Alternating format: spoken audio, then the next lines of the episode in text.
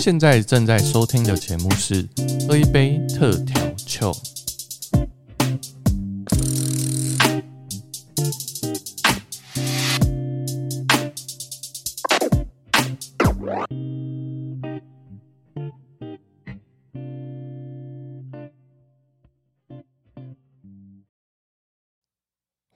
频道，我是世维。二零二三年呢，新的一季即将开始了。那我就想说，新的一季要用不同的方式来跟大家聊聊，会比较用除了呃我自身的观点以外，也会收集一些资讯，然后跟大家分享不同的观点。那我希望就是在二零二三年新的一季，好像哦，不论大家在通勤的时候啊，或者是在呃交通，或者是呃一个人需要陪伴的时候，或者是有些学生在读书的时候。可能我的声音可能会成为一个呃白噪音，或者是成为一个背景音在你们旁边吧。今天录制的时间呢是大年初五，那我觉得在二零二三年给自己一个挑战，就是在新的一季的这个系列里面，我能不剪接则不剪接，因为有时候会觉得说自己讲很多赘词啊，然后冗词，我就很想把它剪掉。但后来想想说，那新的一季里面挑战看看自己能够在新的一季里面让自己的不论是口条啊，不论在各方面上能够让自己有一点挑战自己的一个感觉吧。所以就因为我真的也是听了蛮多其他的 podcast 节目，觉得哇，好多主持人他们都不修剪啊，有自己其实有时候会有点你知道完美主义，所以会想说好那。二零二三年给自己一个新的目标，除了就是来宾来以外的集数，因为有时候我们可能会需要喝水啊，或者是要去上厕所什么之类的，那可能中间还是会有一些简介。那在我自己的这个系列里面呢，我就嗯，我现在是还没有想到节目的名称要定为什么啦，在新的一季里面，但我就觉得就是就先录录看吧，然后看大家对于新的这一季的观点是什么。那今天的录制时间是大年初五，就是一月二十五号的时间。那再过没有几天，大家就要正式开工了。那其实，在今天，我在想说，诶，新春过后，嗯，就想说跟大家来回顾一下，就是在我们二零二二年到底发生了什么事情。那我也是最近刚好在看一些新闻媒体啊，然后还有一些杂志。我就看到了蛮多的资讯，然后想说能够跟大家来分享。那在在那个呃这一集里面啊，我可能会呃喝一杯就是蛮特别的果汁，我是在好事多买的，它是呃不讲品牌名称，但它就是里面有含胶原蛋白的一个气泡饮，然后是葡萄口味的。那如果有在好事多的会员们，你们可能。可以去找找看，我说的是哪一款。然后可能 maybe 可能等下喝一喝会突然打嗝，因为那气泡真的是太多。好，那今天呢，我就想说跟大家聊一下，就是我不知道大家二零二二年有没有觉得，就是因为其实疫情真的影响也蛮多的嘛。那我就后来看了，在那个《天下》杂志里面有整理到，就是一个叫做二零二二年度十大热门商品。我不知道大家在二零二二年，你你会想到什么？除了我们所知道的，呃，口罩，然后或者是说跟疫情相关的一些东西以外，我不知道大家还还想不想得起来二零二二年？因为对我而言，我觉得二零二二年好像有一点距离，有一点时间，因为真的花了太多的时间在家里，不是在呃我的工作环境里面，就是去业主家，不然就是待在。呃，居家里面就也不会特别说去有太多的社交。那在这一份里面呢，他整理了十大热门商品。那我不知道你们在这个呃去年二零二二年里面，你们到底有买了什么？那第一个呢，他讲到就是叫做猫肉泥。因为我自己我自己本身没有养猫啦，那但是其实在二零二二年啊一月到八月的时候啊，那个宠物的认养的那个数量有超过十五万呢，所以等于是每四个家庭里面就有一个人有养宠物，所以在那个猫的点心这个市场上面啊，它是非常的畅销。然后农委会的那个主委啊，也有提到说，呃，就是狗跟猫的这个我们所谓的它这个点心商品啊，或者是说他们的相关周边，是呃每一年以百分之十的幅度成长。所以今年是二零二三年嘛，我们如果预计到二零四零年的时候，可能会有一千两百万只，不论是猫啊或者是狗这样的呃毛小孩，他们会能够。呃，带来周边的产值很大，所以其实，在呃数位平台，就是我们 PC Home 啊、Momo 啊，然后乐天啊，很多平台上面，那个宠物的周边是非常的畅销的。那再来第二个，我觉得很有趣，就是第二个是美少女战士的呃月光权杖悠游卡。那我不知道大家知不知道这个？呃，我不知道大家去年有没有注意到这个东西，它是。呃，捷运那时候因为那个客流量，就是我们呃承载量没有到那么高嘛，所以其实二零二一年的时候，呃，悠游卡呢，他们就在做一些造型的悠游卡，但在二零二二年的时候，他出了这个美少女的这个月光权杖悠游卡，它一支其实还蛮大蛮浮夸的，然后它没里面没有储值的情况下，一支就要一千七百九十九块。很夸张的是，它一开卖十五分钟就整个大卖一万只，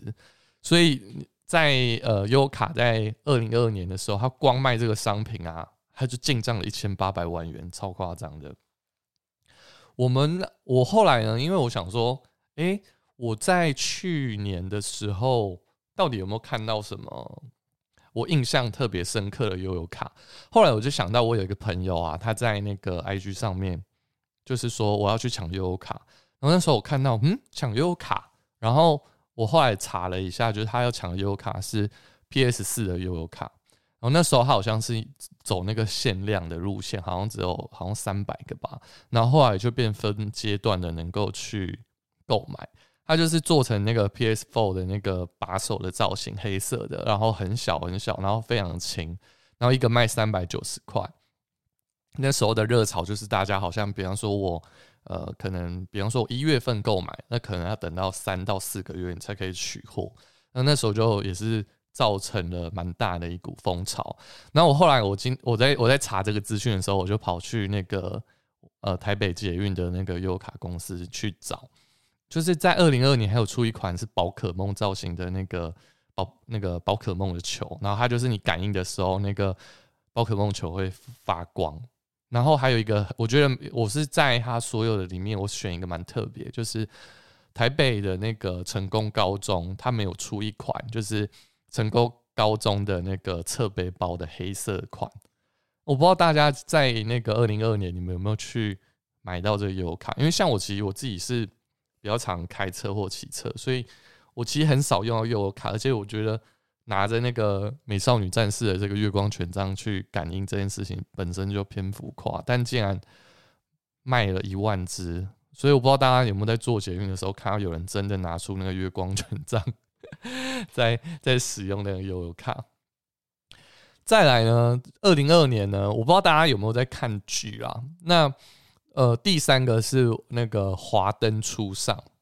在二零二二年的十大热门商品里面，第三个是华灯初上。你们知道华灯初上，它整个在预备的过程当中，它筹备了七年，就 Netflix 筹备了七年，然后耗资二点五亿拍，然后它第三季的时候是在那个三月的时候上架，然后在那个预告片啊，也是就是破百万。然后后来我看一下，就是天下杂志做的这个整理啊，他说。全球各地最受欢迎的 Netflix 原创作品，台湾二零二二年上半年的冠军就是《华灯初上》，啊，打败称霸一百二十六个地区的《鱿鱼游戏》，是国内久违一见的强档台剧。我自己看那个，因为我其实这两部我都有看了。那我看《华灯》的时候，它真的就是嗯，就是一季跟一季之间那个相隔时间真的蛮长的，大家一直在想说它到底下一季什么时候要出来。我觉得大家也是，呃，有的那种就是好想要一次把它看完的过程。但虽然其实，在那个过程当中，大家找那凶手，其实也是，呃，一直在猜，呃，可能是谁，可能是谁。那我觉得，如果你们在二零二二年还没有去看《华灯初上》，我觉得它甚至是一部很值得推推荐的一部剧。那我在查这个呃影视相关的这个呃，就是《华灯初上》以外呢，我我还另外去看了一下，就是二零二二年的台湾的票房的排行榜，因为我我是不看全球啦，我就是看台湾的部分。那在那个。呃，我看一下哦，这个是呃网络上的这个整理。那他是写说，二零二二年的台湾票房十大最火红电影，你看了几部？它的标题是这个。那我不知道这十部里面大家看了几部？那我就先讲第十名呢，它是《黑亚当》。但《黑亚当》这部片其实很两极啊，就好看的时候很好看，然后不好看的是很不好看啊。我就是有点被。受影响，就是很多朋友们说这部片很不推，所以我一直在等他下病后才去看这部片。这部片呢，它是巨石强森演的，那我觉得真的是主打这个巨石强森，大家就会冲去那个剧院里面看。那我现在就是可能会在找时间吧，就是看他是在 Disney Plus 还是 Netflix 上面，我再去补补一下这部片，因为。啊，他真的是太两极了，所以那时候我真的是有太多的朋友告诉我说啊，不要去电影院看啊，等下下片后再看。所以我就是，你知道，我觉得很容易被煽动的人，就是两三，只要一个人讲还好，可是只要有两个到三个以上跟我讲说不推，以后我就整个就放弃这部片。那再来呢，十大片里面呢，还有一部是那个咒。咒的话呢，其实我我没有去电影院看了，我是等他下片后。我忘记是我在 Disney Plus 还是还是 Netflix 看，我忘记了。反正我就是在呃数位平台上面看的。那我觉得这部片真的是应该是说台湾的片型来讲，它算是很特殊的一种片种。而且《咒》这部片呢，它在那个二零二二年的金马奖入围了十三项，哎，就包括那个呃。最佳剧情啊，最佳导演啊，女主角啊，男配角这些等等。那我觉得那时候看的时候，就是真的，他好像打造了一个一个新的宇宙吧，就是一个很特殊的宇宙。我我因为我自己蛮喜欢看鬼片，我都看《丽英仔》系列的。那我我自己在看《咒》这个，就觉得哦，那时候。因为我也是凌晨两三点，然后一个人在家，然后把灯全部关掉，只留一个台灯，然后跟电脑荧幕这样子，然后再观看这部片。然后它的那个特效跟那个声音啊，就是会一直回荡。我个人是觉得这部片的那个，我们如果讲说比较可怕的一些桥段，我觉得还好。但是我觉得它那个塑造的那个气氛的诡谲感，我觉得是真的是，嗯，你会很。佩服说，就是这个导演在做这部片的时候，他的一个思维吧。而且在那个金马奖的里面，呃，我记得主持人还有拿咒的桥段去做一些特殊的一些演出。然后，而且这部片它是呃营造就是打破第四道墙的那个观影体验，就是他拿着那个 DV 啊，然后有一点类似互动式的一种桥段，然后透过不同的。呃，镜头啊，去表达。那我觉得自己在看这部片的时候，要有一个心理准备，因为它有些镜头是很晃动的。所以，如果去电影院看的人，可能会觉得哦，好，那晃动感大。可是我在呃家里看的时候，我就觉得还好。而且，其实它这部片的节奏，我觉得有点小慢啊。所以我自己其实是用一点二到一点五倍速在加速看这部片，然后把它看完。那再来呢？第八呢？第八名呢是《航海王》的剧场版《红发歌姬》。呃，那时候十二月的时候，统计票房是一亿七千五百万那《航航海王》这部剧呢，我比较不熟，因为我比较没有在看这些动漫相关的，而且好像是个很漫长的旅程，所以。这部片我就只能略过了。但是我从媒体的报道，觉得这部片呢，大概它就是在讲一行人待在和鲁夫相遇的那一年呢，然后去探讨一些成长的童年的往事，然后呃，就是在讲这个红发歌姬这样子。那因为我真的是没看过这部片，我没办法特别去推这一部啦，所以不好意思啦。那呃，如果喜欢那个动漫相关的《航海王》，我觉得大家也能够去看一下鲁夫在这当中的表现喽。再来是第七名，就是《雷神索尔》哦，呃，票房有两亿两千五百万。那这是雷神系列的第四部作品。这部片呢，我其实也只有看预告啦，但是就是有跟那个科学家前女友呃一起所谓的女雷神，然后他们一起共同的有这个互动。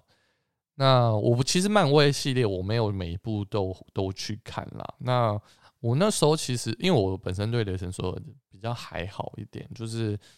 呃，我本身就是漫威系列，就是有特定比较喜欢的几个，比方说像呃黑豹啊，然后呃类似像终局之战，就是一堆英雄集结这种，我也就蛮感兴趣的。不然其实有一些系列，我就哦像蜘蛛人，我也会去看，就是部分的。漫威英雄我没有特别的追求，除非说他真的评价很高，不然我没有特别去看。那第六名呢是剧场版的《咒术回战零》。好，那《咒术回战》的电影版票房呢两亿三千两百万，也是在十二月的时候统计的结果。那我刚刚也前面提到了，我没有在看动漫，所以喜欢《咒术回战》的朋友也可以去戏院哦。大家现在已经下片了，大家可以再去补看这样子。再来第五名是《奇异博士：失控的多重宇宙》。那《奇异博士》呃也不是我的会去看的片，但是它在这个失控的多重宇宙里面呢，它有很多的呃。视角吧，那我觉得喜欢特效的朋友们也可以去看这一部系列。我真的有点小忘记我到底有没有看这一部，因为它已经距离有点时间了。那我刚刚稍微看一下预告，我觉得好像有印象有看过这一部，但我真的现在突然要我去回想剧情，我真的是想不起来呀，真的是太久了。那再来第四名就是我非常热爱的《黑豹二》，瓦干达万岁！那在十二月统计是两亿四千九百万在台湾的票房。呃，我其实这部片真的是很遗憾。那其实大家也知道嘛，就是这部片在刚开始的时候就已经就是预告我们黑豹的男主角他就是。呃，查德维克·博斯曼，呃，他就是黑豹的男主角。他因为大肠癌的呃关系离开了我们。那其实我那时候真的第一次看呃黑豹一的时候，我就超级喜欢男主角的整个呃，还有整个应该说整个宇宙吧，就是整个黑豹宇宙，就是呃他的那个特殊的金属啊，他的磁浮列车啊，然后他的那个。他穿的那个衣服啊，高科技啊，然后还有还有一些联合国啊，然后或者是说，呃，人类想去获取一些资源的这件事情，那我觉得这个议题就本身是我很感兴趣的。那我觉得在《黑豹二》的这一集里面，其实预告片里面就有了，他一开始就是呃，人民就是去纪念呃黑豹的呃男主角离开的这个过程。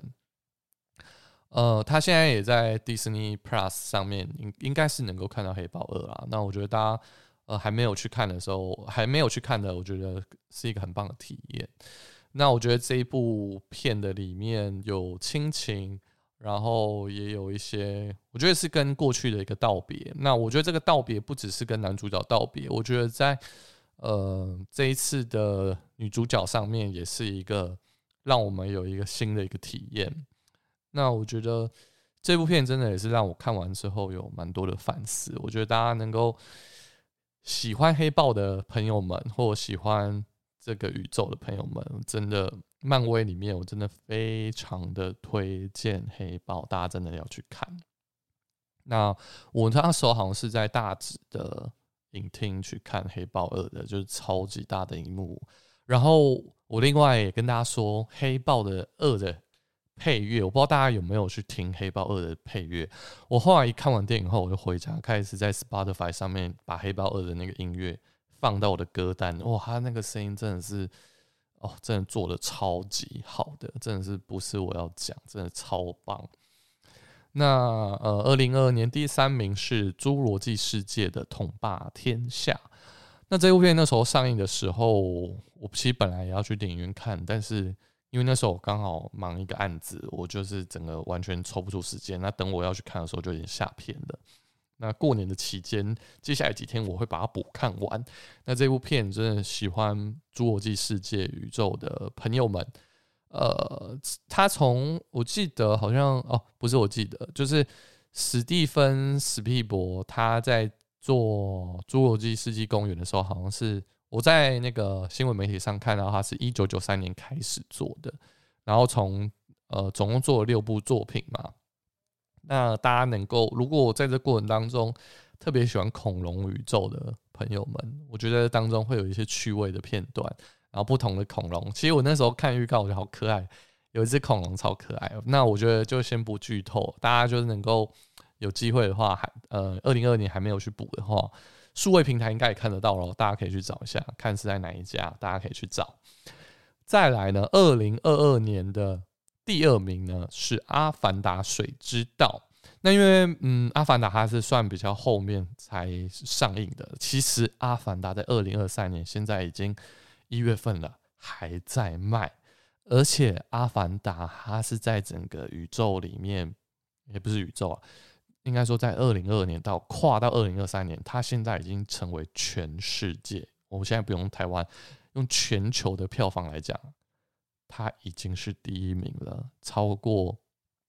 呃漫威宇宙的终极之战，也超过接下来要讲的第一名就是捍卫战士独行侠的票房，目前已经超过，更超过铁达尼号，所以它阿凡达。水之道是目前，呃，全球，呃，在二零二三年的一月的这个时间点，它是全球票房最高的电影。那我特别聊一下《阿凡达：水之道》吧。嗯，这部片我看了两次，第一次是呃，好像是在上映后呃，隔个两三天吧，因为那时候票真的抢很凶。第一场我是在大直的。美丽华影城一样是 IMAX 的厅，然后看四 K 的呃 IMAX 三 D 版本，然后在呃那个巨大的荧幕上面看。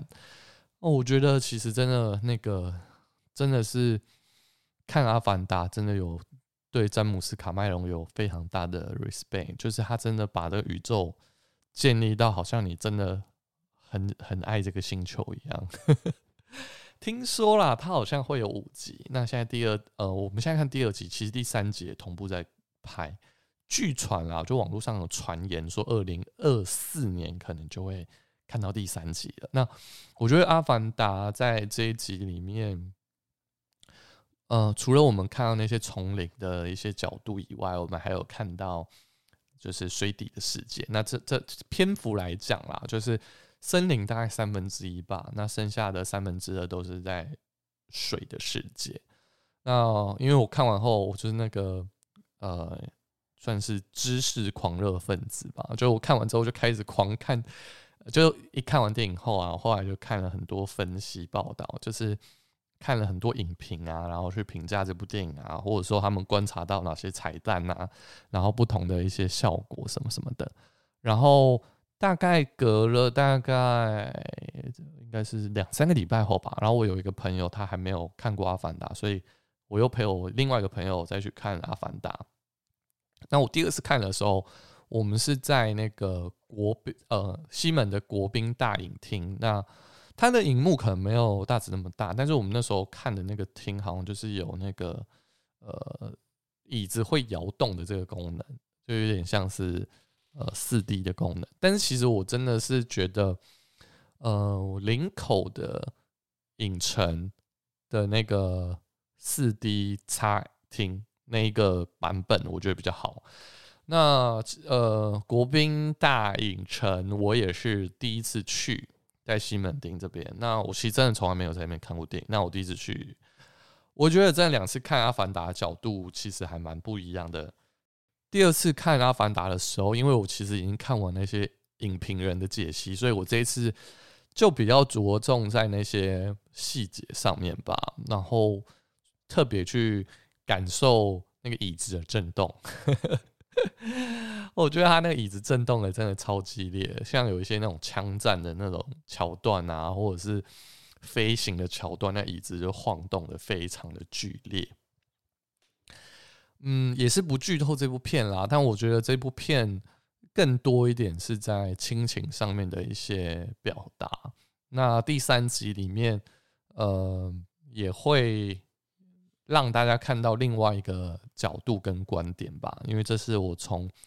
导演啊，还有其他的演员里面所听到的。那我觉得一部好的片不是每呃，应该说不是那么完美，都是 happy ending。那我觉得《水之道》这部片里面，《阿凡达：水之道》里面有一些遗憾在片中。我觉得大家嗯，虽然会有遗憾，但是这个遗憾也让我们更珍惜，就是。嗯，我们周遭的每一个人吧，我觉得我看完的时候有这样一个蛮深的体悟。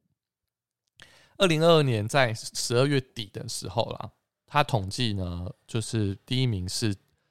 呃《捍卫战士：独行侠》，那它的票房是七亿三千四百万。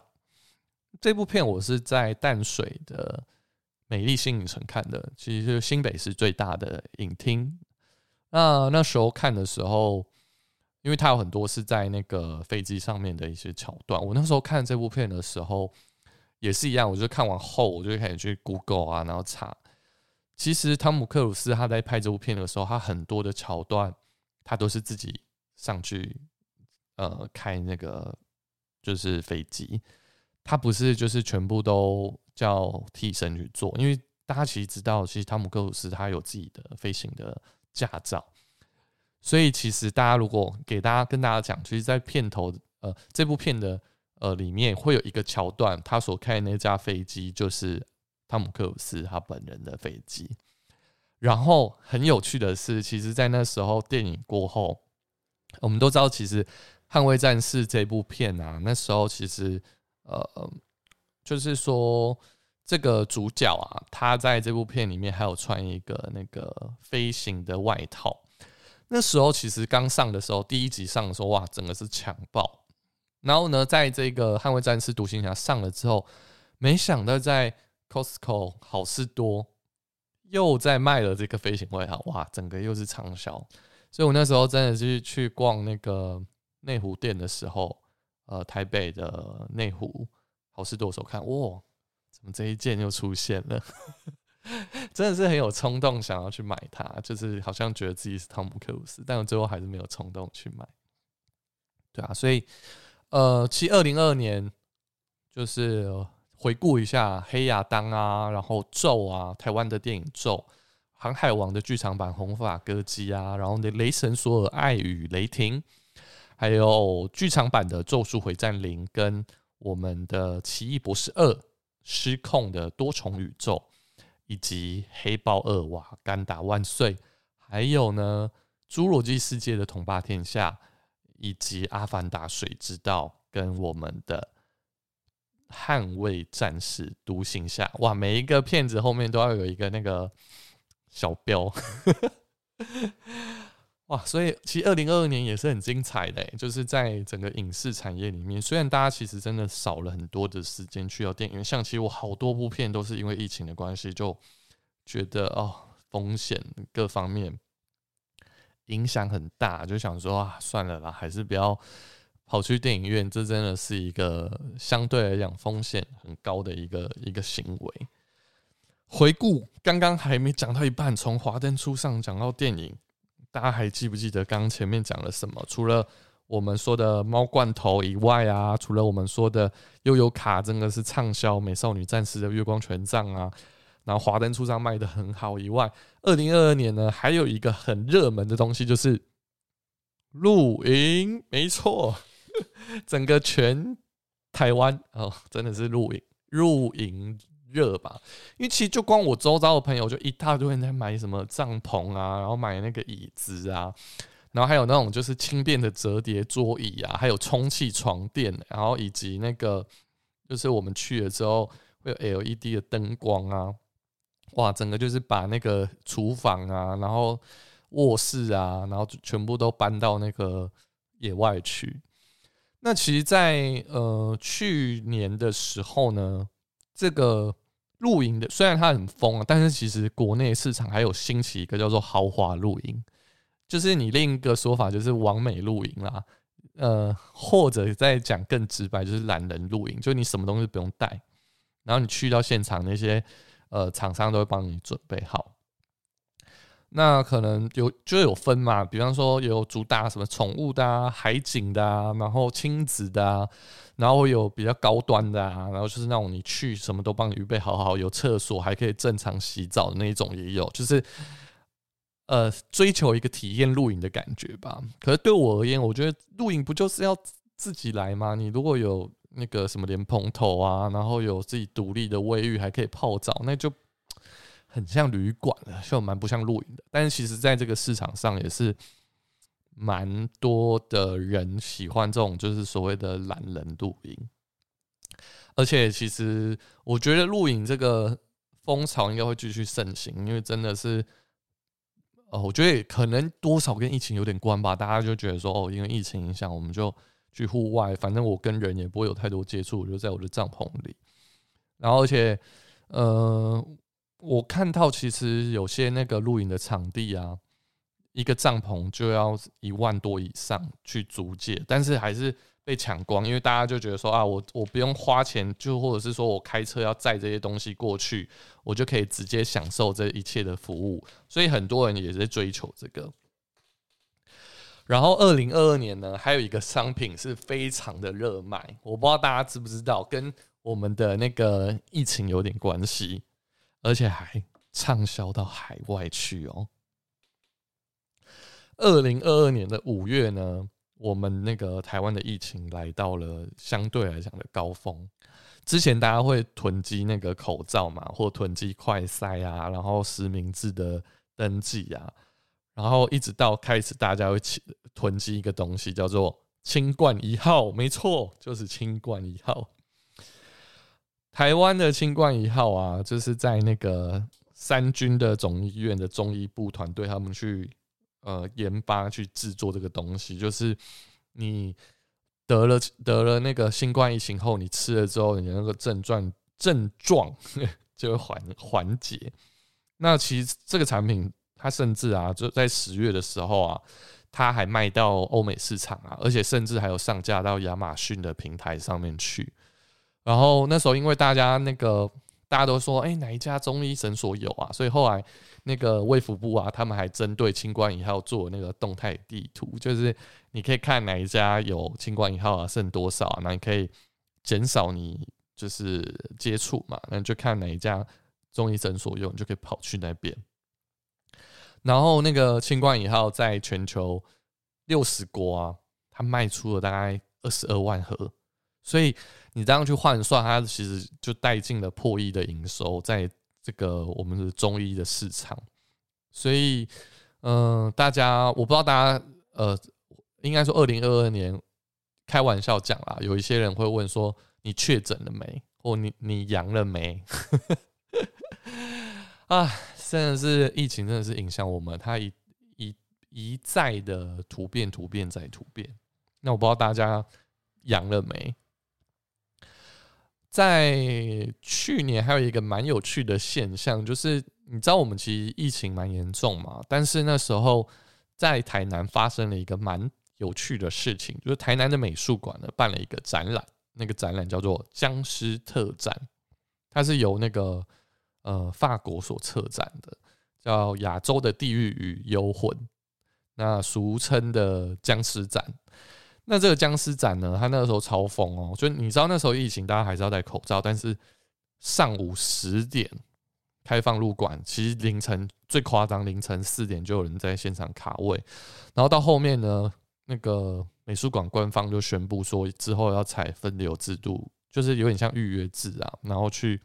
呃入馆，然后参观的那个人数达到三十万人次，哦。那时候其实我看这展，我我自己啦，我是对僵尸是还好，那我就觉得它就是很像标本的东西。但我不知道为什么这么多人这么就是疯的跑去台南，为了看那些僵尸，我不懂啦。但是喜欢僵尸的朋友，我不知道你们你们去看僵尸了没？然后，嗯，我记得二零二年还有那个奈良美智的展嘛。那天下杂志说，就是僵尸展的那个观。观赏人次啊，就是比奈良美智展的那个人次还要高非常多，哇！我真的是也是蛮吃惊的，就大家那么喜欢看僵尸，我觉得可能是一个回忆吧。以前我们呃年轻的时候会看那种就是呃就是周星驰那个年代的电影啊，就是会有一些什么僵尸系列，台湾的僵尸啊，然后贴符咒在头上啊什么什么的。我觉得大家可能在那个时间走的朋友们，可能会对这个东西很有兴趣吧。再来呢，二零二年的第七个十大的热门商品是环保杯。环保杯这件事情，是因为那个七月的时候啊，二零二年七月的时候，因为那个环保署就是要减塑嘛，就让我们不要那么常用那个塑胶杯，因为其实真的是对环境污染蛮大的，所以现在其实。你拿那个环保杯啊，去不论是清新啊，或者是说呃天人茗茶、啊、COCO 啊、五十岚啊，呃，反正一大堆啦，就哦，包含星巴克啊、路易莎这些，全部呢，你只要去，你买饮料都能够现折五块，所以它也带动了一个那个环保杯的一个热潮，在那个 Pinko 的那个电商平台上面啊，发现就是。环保杯这个搜寻的数量非常的提高，那其实那关键字就是来自于什么不锈钢环保杯，或者是吸管环保杯，或者是什么塑胶环保杯，然后或几 CC 的环保杯，所以它那个搜寻量就变得非常高。那我自己其实我那时候我买的是在那个大象杯，那那时候因为我看就是很多的网络上就推荐，我这也是跟大家推荐啊，我觉得大象杯真的蛮好用的。它是塑胶杯，那但是因为我自己本身不太喝什么热饮，我比较喜欢喝常温啊或者是凉的，呃，也不一定要加冰块啊。但我觉得比较不喜欢喝热的东西，所以我觉得呃，大象杯对我来讲是一个比较适合我的产品。那大象杯它有很多好处，就是它塑胶的嘛，所以它其实清洗过后也比较不会留异味。如果大家买那个不锈钢的话，非常容易留异味在。那不锈钢的表面上，就清洗来讲比较不那么方便啦。我之前因为我健身泡了高蛋白，我买一个高蛋白的专用杯是不锈钢装的。然后我那时候啊，我记得好像是买 My Protein 的那个一个品牌，英国品牌 My Protein 他们的那个不锈钢杯，然后我还装我的那高蛋白。我泡冷饮哦，不是热饮哦。哇塞，我用了不到一个礼拜，我就觉得那杯子臭到爆，就是比那个塑胶杯还要来的严重，所以。我就真的蛮讨厌那个不锈钢的那个，就是残留味道这件事情。所以大家如果喜欢不要残留味道、好清洁的这件事情上，我会推荐大家能够去买那个大象杯。我觉得大象杯真的是超好用的，我觉得这个设计真的是很好，但是他们也是卖的很好啦。那大家如果要省钱的话，鼓励他用一下环保杯吧，让我们一起爱这个地球。再来。第八个呢，二零二二的第八个呢是机票哦。我不知道大家在十一二月的时候有没有发现，大家在报复性的出国。我也好想报复性的出国，好想要出国。大家不知道，在这个两将近两年的台湾的这个风，就是国境的这个呃控制下面呢，我们就变出国来讲，对我们来讲很难，包含。呃航班的各方面啊，或者各国来讲限制又非常多嘛。那在十月到十二月的这段期间呢，去年的十月到十二月，包包含现在一月哦，很夸张，因为现在已经年假，大家现在超多人都不在台湾的，你们知道吗？订房的那个订票的那个啊，就是业务啊，他说，其实在这这段期间呢，从解封开始，现在那个业务量成长了三成，而且还不断的在持续的成长当中。然后我们我不知道大家出国。会不会去搭联航啊？包含什么虎航啊、乐桃啊这些廉价航空啊？他们十月底飞那个东京的一些凌晨的哦，是那种半夜的班机哦。它一度最高有飙到差要一万三，是过往的好几呃，因为它我记得它便宜的时候好像大概三四千块吧。那你看它一一张票卖到一万三千块，但是还一堆人抢着要去。所以你知道，连联航都这个价格，那一般的航空公司的那价格也是很可怕。所以我觉得这个旅游热潮应该会持续的，呃，应该说会持续的上升吧。然后，呃，天下杂志的统计啊，它是说台湾呢是以日本、韩国跟泰国是最受欢迎的。那我那时候，因为我看到这个，因为我自己超想去日本的，因为我真的是很想去。你知道买个东西呀，或者是去走走看看日本的风景。那那时候东京奥运的时候，就其实蛮想去。可是那时候东京奥运的那时候就整个是大爆炸嘛，那边的外国人非常多，然后确诊数也是突破日本的新高。其实现在日本的疫情也没有说到很稳定诶，大家。但我不知道大家有没有去。结果我在我今天在录这一集的时候，我就打了日本。然后就刚好看到一则新闻，那我就也跟大家来分享，就是大家不知道有没有去日本泡汤的经验，就是泡那种公共公共澡堂，就是我们所谓的大众池，在台湾来讲的大众池。台湾大众池好像分，就是有穿泳衣的，跟就是比较偏日本式的，就是都全裸的这种。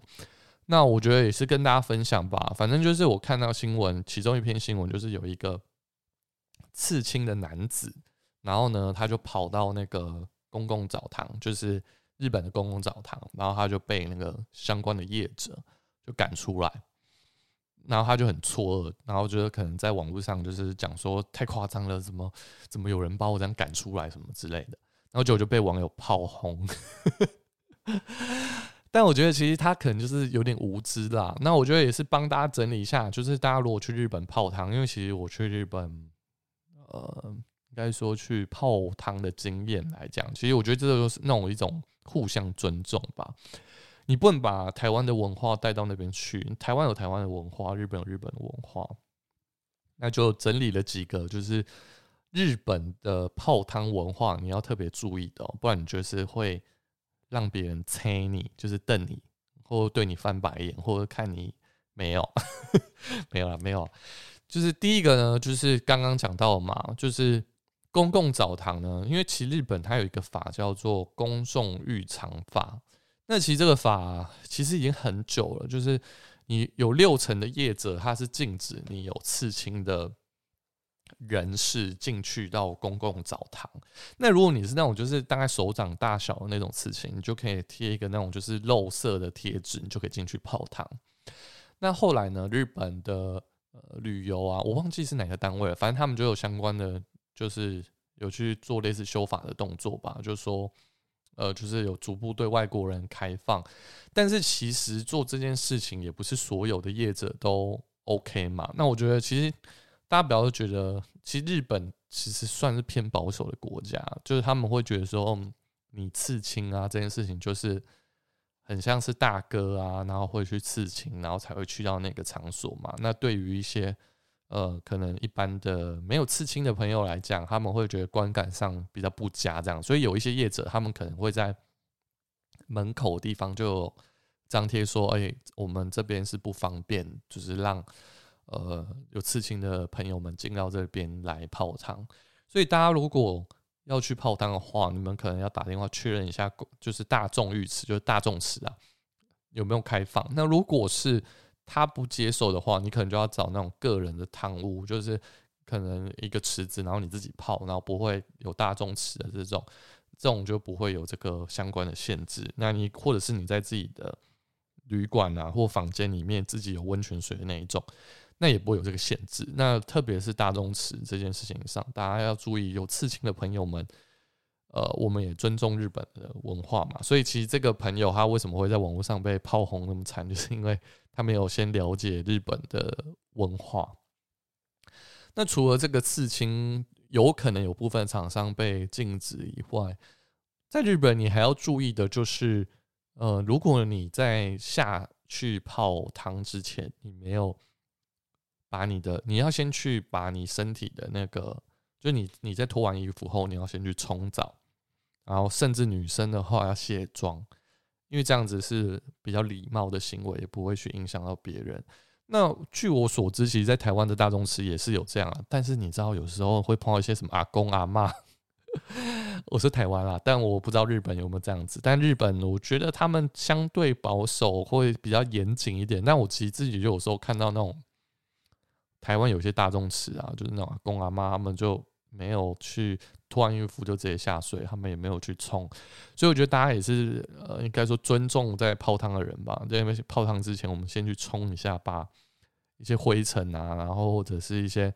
呃汗啊之类的，就把它冲掉，也是对泡汤的人一个基本的尊重吧。再来呢，还有一个是呃，刚第一个讲刺青嘛，第二个是要冲身体嘛，第三个呢就是。如果你头发有超过肩膀的人，你要把它绑起来，或者是把它盘起来，就把它收起来，不要让头发是泡在那个水里。不然我好像在泡汤的时候，就变成是全部都是你的头发的那个，变成是像那个海菜汤一样，就是很多的头发漂浮在那个我们温泉的水面上。所以我觉得。为了防止我们头发掉下去，我们就能够把盘起来，比较不会有头发掉到那个水池里。在第四个呢，就是禁止围浴巾或者是穿泳衣进去到这里面。日本的文化，你在大众池里面就是脱光光，不论男生或女生。其实我之前我刚去呃日本第一次去泡汤的时候，觉得我们台湾有一些朋友们可能不知道，就我的朋友他就是。去泡汤的时候，他就是拿那浴巾什么什么，然后就跟他说：“日本不能这样，因为你这样是很没有礼貌的一个行为。”我们就入境随俗嘛，就是你去到那边，你可以带一个小毛巾进去，但你不能够带浴巾。那小毛巾只是让你就是可能擦个汗啊，就是我们有时候泡的时候会放在我们的额头上嘛，所以你不能够穿带那个大浴巾啊，或者穿泳衣泳裤进去里面，那是不 OK 的。那再来第五个呢，就是刚刚有讲那个可以带个小毛巾嘛？那你带着小毛巾，你千万也不能拿你的小毛巾来遮你的胸部，或者是遮你的呃下体器官之类的，因为那也是很不礼貌的。那这个毛巾呢，它更不能把它放到水里，因为那是一个卫生的问题，你不能够把那个毛巾浸到那个。我们泡汤的温泉池里，你不可能把那个小毛巾拿到水里去洗一洗或什么的，那都很不 OK，也是在日本很禁忌的一件事哦。再来第六个呢，就是你不能够把头潜到浴池里面去，因为把头潜到浴池里面去，第一个是很不尊重，因为大众池嘛。虽然那个有些汤它是有颜色，但你潜进去这件事情就是很没有礼貌。你想象你在泡汤，然后有个人潜到水里就。很很不舒服嘛，那再就是你也不能在里面游泳，因为那也是很不礼貌的行为。在第七个呢，就是你不能够在呃大众池里面大声的喧哗或打闹。这个呢，其实我在台湾的大众池蛮常碰到，就是爸爸妈妈带小朋友啊，然后或者是说有一些人他们泡大众池，他们就会非常大声的聊天。那我觉得在日本这件事情，你也是会被。一些人士盯上，哎，如果你旁边他可能是没有刺青的大哥，他可能也会瞪你吧，就是你很没有礼貌。但我们不能说哦，我们观光客怎么样怎么样，我们还是要尊重对方的文化。最后一个呢，就是这也是基本的啦。我看到这一点的时候，你不能够在更衣室或者浴池拍照或录影。你不要想说哦，反正现在我旁边没有人，然后我就自拍一下，看一下我自己。练得多好啊，或者是说看我的身形有没有变胖变瘦，在日本是非常禁止的。所以你手机就应该放在置物柜里，不应该拿到呃那个大众池啊，或者是说拿到更衣室里面去做自拍的行为，那都是非常的不 OK。所以大家在这一几几块里面，就是要特别留意。那日本呢，在那个二零二二年啊，它的那个统计里面来说啊。日本观光局统计啊，有大概一百三十七万人次去到日本旅游，在二零二二年的下半年嘛。那第一名呢，去日本的第一名的外来的外国人最多的是韩南韩，第二名就是台湾了。台湾在十二月那时候统计的时候，有十七万人次去到日本诶，开放没多久就十七万人跑去日本旅游，那还不算现在。十二月到一月的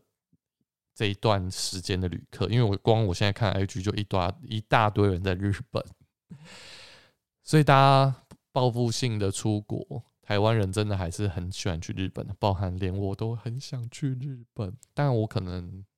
不知道，在看有没有适合的时间点吧，因为现在机票真的也是不便宜哦，过年期间更贵。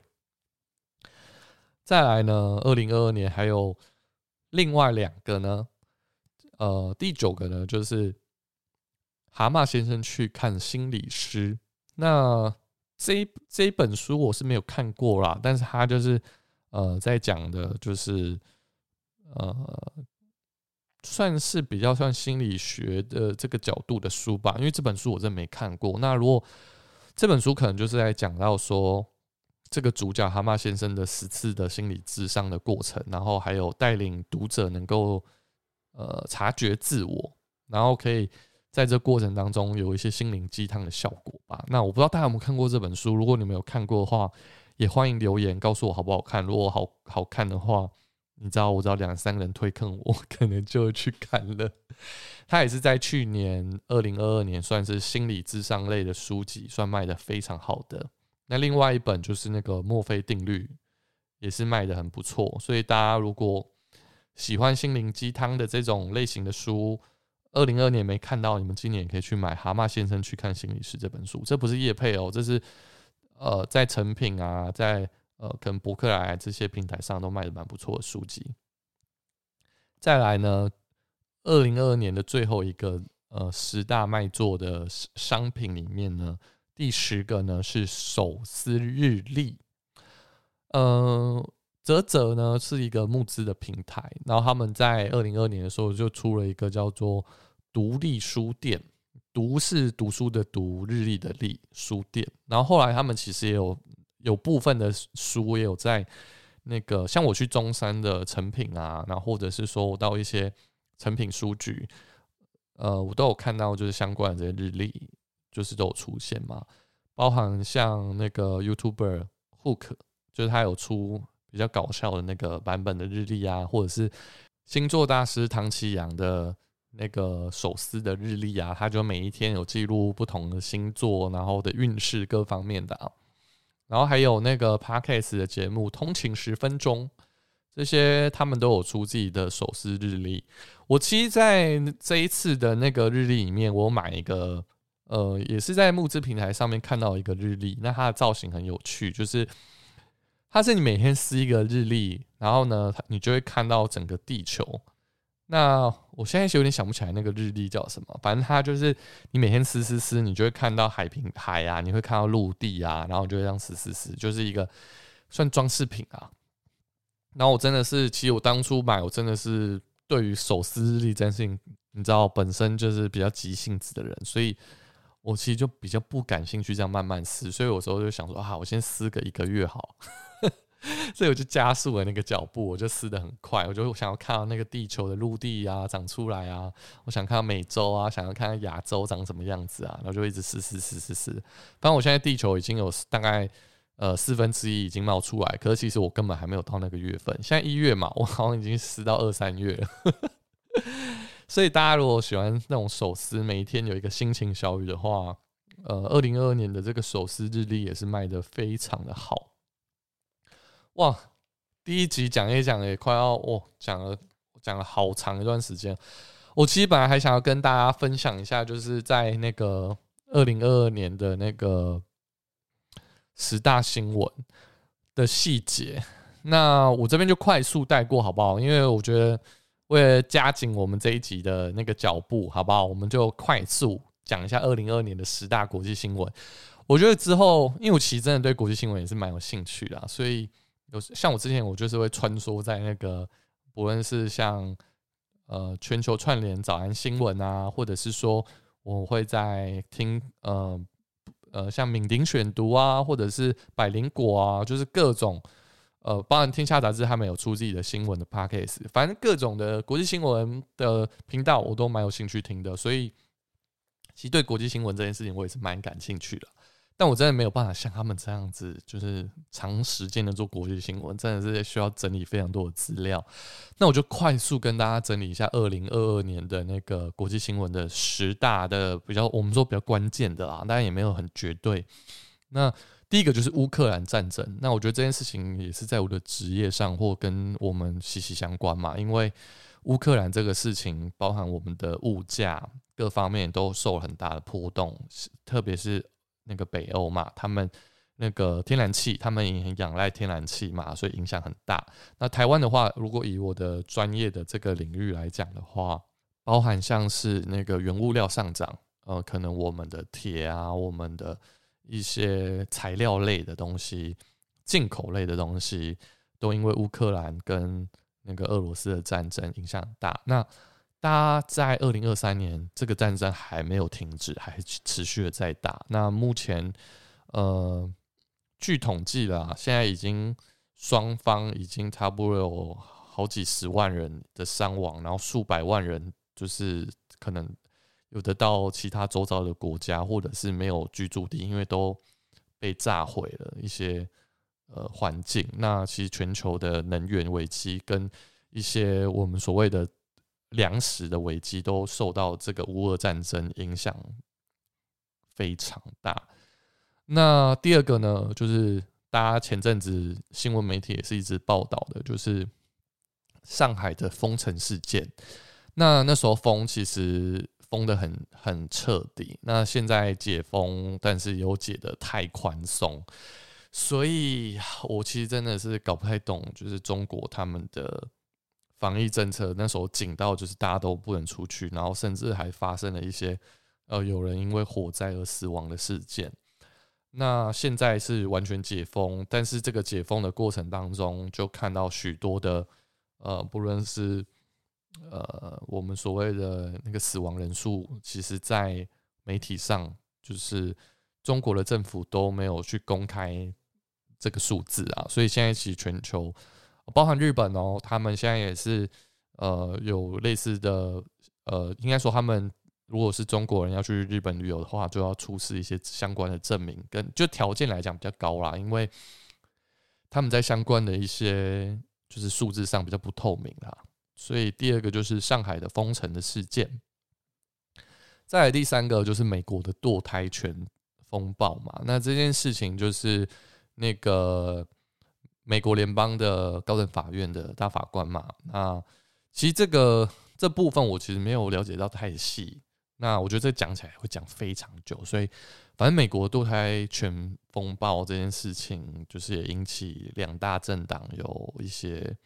对于美国妇女的一些权利的保障啊，然后有一些讨论的空间。那也是引起两大党啊，还有民众的一些抗议这样子。那我觉得大家也可以去关注。那去年还有一个比较，呃，跟我们息息相关的，就是日本的前首相安倍晋三呢，他在街头，然后在帮助一个参议员去呃演讲的时候，他他被一个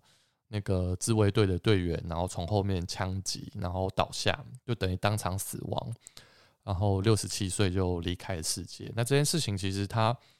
在全球上来讲是。很大的一个消息，因为首相被杀死，而且日本呃，应该说安倍晋三其实跟台湾的关系算蛮密切，因为跟我们之前的前总统李登辉有蛮多的互动跟连接，包含李登辉那时候，呃，他告别式的时候，安倍有有致意这样子。那安倍也在二零二二年、二零二一年，其实对台湾有发表多过蛮多的声明。所以安倍的这个就是遭刺的这件事情，被枪杀这件事情，呃，就是真的很遗憾啦。那我觉得也让。那时候，因为台湾后来那时候也在选举嘛，所以大家对于那个在街头啊，或在一些地方的维安上面也都做了很大的一个准备，这样子。那去年也轰轰烈烈的，就是那个还有一个国际新闻，就是美国联邦众议院的议长，呃，现在是前议长啊，裴洛西，呃，在那个八月的时候来访台湾。那也是从一九九七年以来，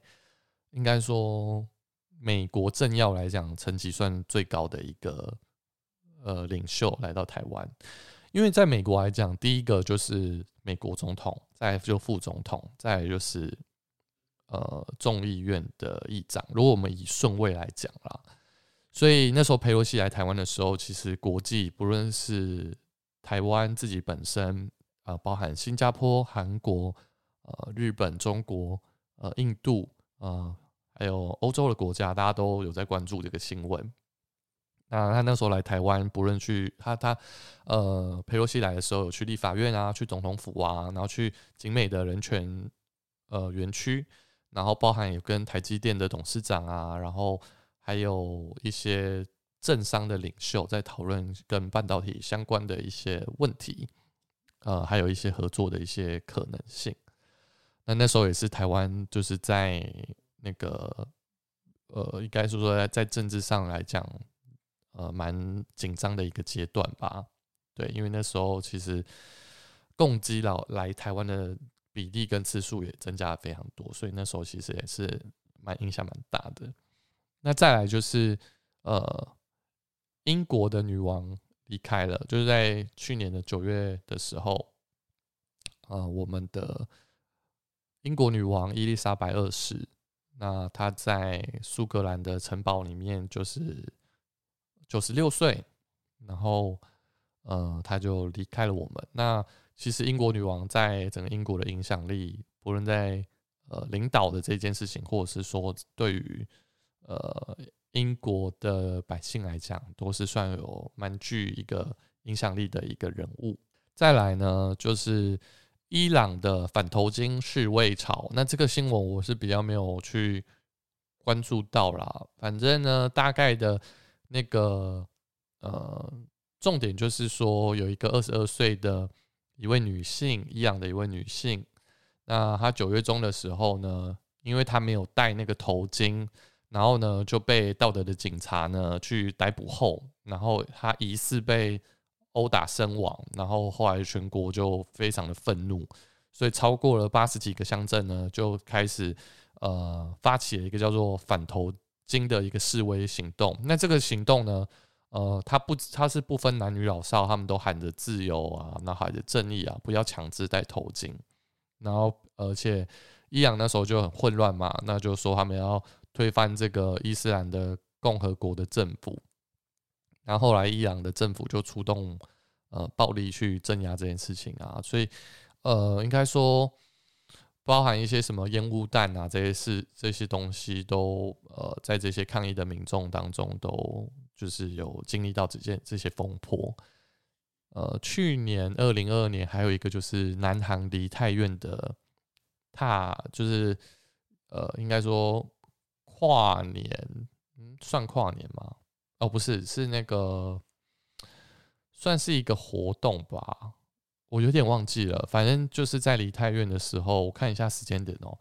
呃，十月二十九号的晚间，我们知道有一部电影叫《梨泰院》嘛。那大家如果看那部影集，就知道那个地方其实巷弄非常狭窄嘛。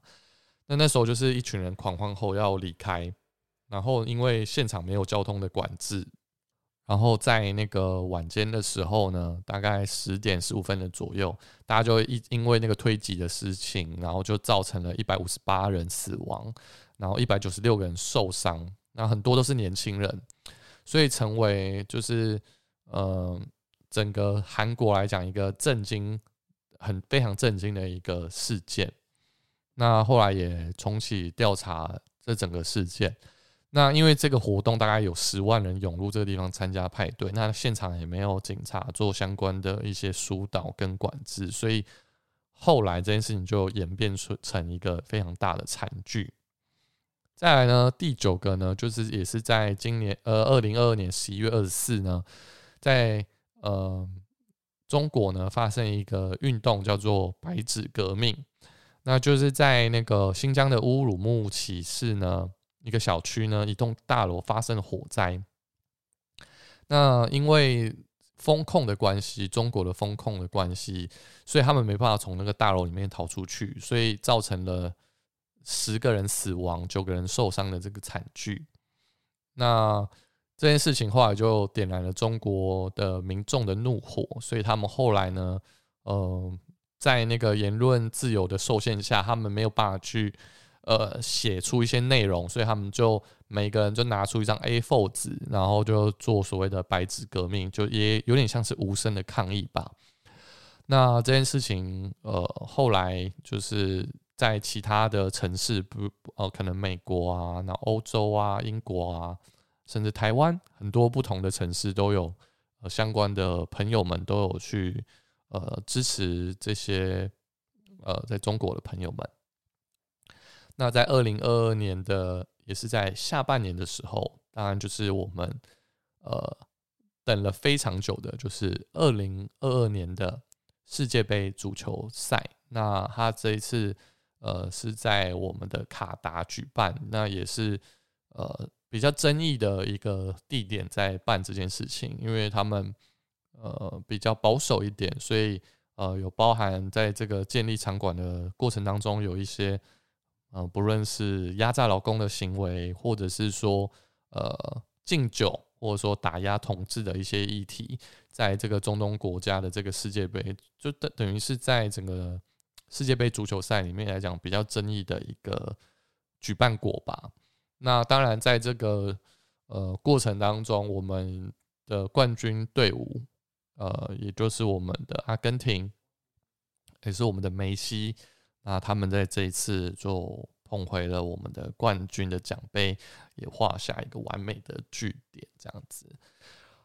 哇！所以其实你这样回顾，二零二二年有好的事情，也有不好的事情。那我相信，其实不论如何，我觉得这个时间脉动都会影响我们。这一集可能很多的资讯量吧。那当然，我也是。读了蛮多相关的报道跟资料，然后我想说能够透过这一集来跟听众朋友分享一下。那不论你现在是在搭车，或者是你在通勤，或者是你纯粹想听看看我聊聊第二季的里面，希望有一些议题跟我所关注的一些事情会对你有一些帮助。如果你有想听我分析什么部分，那我当然我也会。做好我的功课，然后呢，把它这些资料呢，呃，把它统计累积以后，然后整理给大家，跟大家做分享。也期待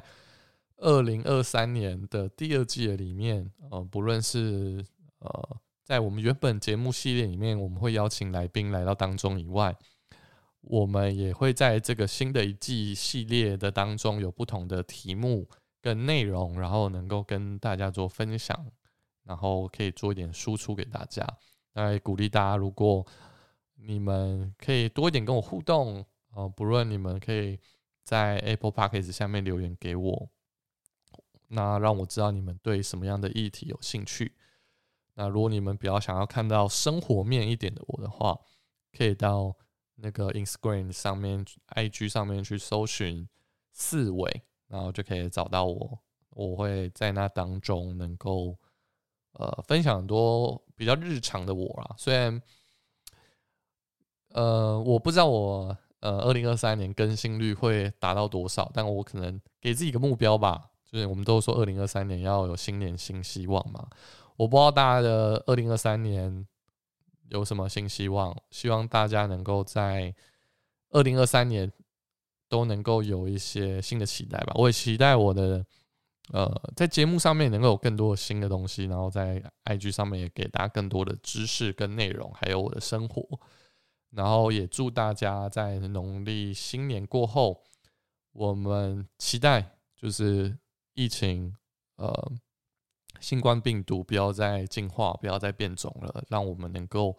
回归到正常的出国，然后正常的看电影，正常的看剧，正常的出国旅行，甚至我们能够少一点战争，然后少一点冲突。然后多一点平安，多一点健康在我们当中。好啦，就这样啦，大家晚安，拜拜。